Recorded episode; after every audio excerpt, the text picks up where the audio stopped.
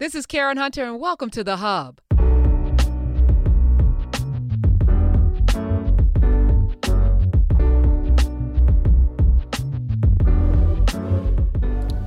I did a podcast uh, a few podcasts ago about how we, people of color, people from the global majority, should move like ants. And I did a whole breakdown, a whole study of how ants move.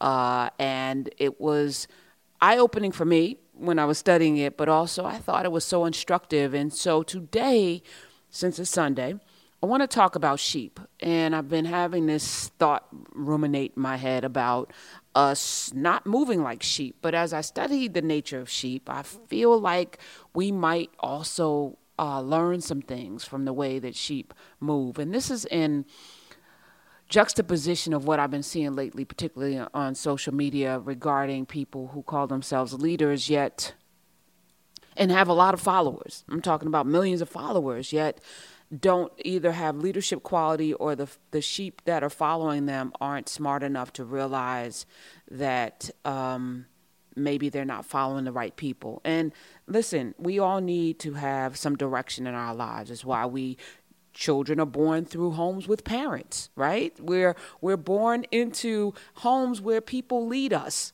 where people teach us, where people groom us to become human beings, great human beings. And I think that that's the natural order of things. Everyone needs a teacher, everyone needs a leader, everyone, until you can lead yourself. And even when you lead yourself, we still need mentors and we need, still need people that we can rely on. We are not meant to be in this world by ourselves. Again, moving like ants. If you haven't heard that podcast, go back. It was like maybe 50 podcasts ago and just listen to that because I think that that's the blueprint for success. But as we think about this, I know um, I, I was wrong, you know, in, in the way that I saw sheep as these blind, dumb animals that will just go anywhere. And I was going to do this whole podcast on not being like a sheep, not being like sheep, not being easily herded in, because that allows us to be slaughtered, you know, when we follow follow the leader.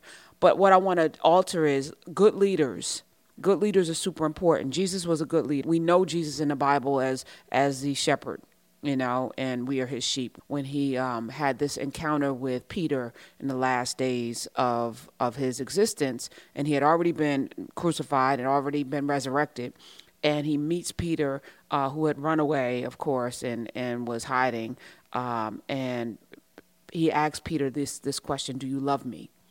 And Peter says, Of course, Lord, of course. And he said, Feed my sheep.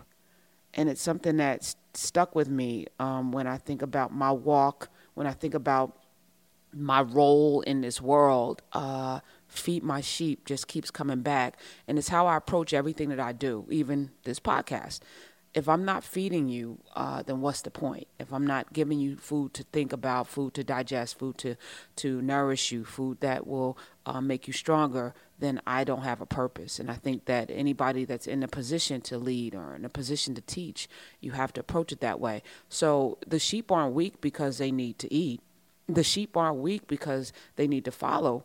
Uh, sheep, at some point, we're all going to be sheep. At some point, we all are sheep, uh, even in, in the shepherd role. But the goal is to be of service and to feed the people that are around you with whatever you have to offer. And, you know, as I was looking at the characteristics of, of a flock of sheep, animals that are strong, uh, that, that move together, they're not like deer, you know, who also are flock animals, or gazelles that are also flock animals. They're more family oriented. They are, they are more cohesive in the way that they move, and they move in bigger numbers. Um, but the goal for the sheep moving as a herd, moving as a flock, is to get to greener pastures, right? Is to get to some place where they can eat and thrive. And I think as people from the global majority, we're in that position right now. And I would just love for us to stop and take stock of that as people are jockeying for position to who's a better leader, who's corrupt, who's who's uh, damaging to us, who's a liar, who's got integrity, who doesn't. Like, listen, at some point we're to have to have discernment. But at another point, are you being fed while you're being led? And this is just a simple method. Are the people that you're following with fervent passion feeding you? Are you getting something that is improving your life and the conditions of all of us? And if the answer is no, then stop following. It's real simple. Do you get something out of the work that is being done by the people that you so admire? If the answer is no, stop following. And and by by by food, I mean like real not junk food. I mean real things, real nourishment that you can then take and supply other people with. Not just entertainment. I've talked before about this church that people are going to where they play music and there's no scripture and there's no word and there's no leadership and there's no no empowerment beyond the great music and I'm like that's not church. Sorry, not church. These are facts.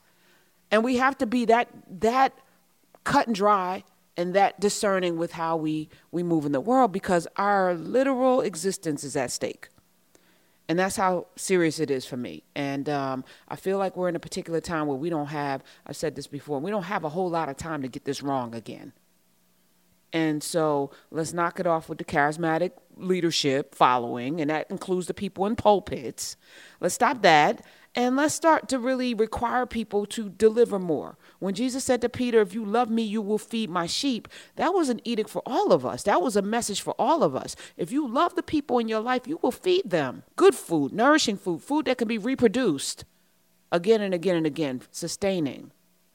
So that's my message for today. I just came from a conference in Florida. It was so powerful, and I go every year. I've been going. This is my third year. The Women of Color Empowerment um, Conference in Fort Lauderdale, Florida, run by some incredible women. And I'm not, you know, a group person. I don't really like conferences because I usually, you know, and I've said this before, most conferences are social gatherings where, you know, people kiki and dance and have fun and little else happens. And that goes for, I won't go down the list because I'm, I'm not in that mode right now. But you know, you've been to those conferences where, you know, you leave and you're like, wow, I had fun. I caught up with some people, but I didn't take away anything that made me better. I had so many nuggets um, in a short period of time because I didn't stay the whole weekend this time around. I miss Regina Belle. Shh, damn it. But um, this, in the 48, 36 hours that I was there, I made connections that are going to help build some things that you guys are going to hear about uh, in the future. Like some serious work is going to be done. I connected with another young lady who I feel like is a rock star, and I'm looking forward to working with her to build her brand. Uh, just an amazing human being with just so much light. And I got some great advice in these these breakout sessions. I mean, we it was Elsie um, Hastings and uh, Ilyasah Shabazz was in um, talking about getting over trauma. Just some important, empowering nuggets.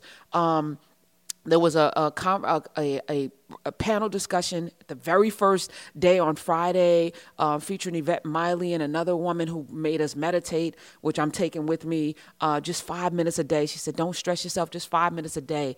Be silent, meditate, breathe, connect with the universe. Just things you know, but that you just reinforce. This conference is the best conference I've ever attended in my entire life, and I will continue to go to it because I always leave uh, with the motivation and the, the tools to go build some more things. So I just want to shout out the women, Bernadette uh, Norris Weeks and Michelle Austin Pamies and Kathy and Tina Teague and all of the women, uh, and others who are just powerhouse women who've put this together, and now they're branches all over the country. They just opened a Minnesota branch.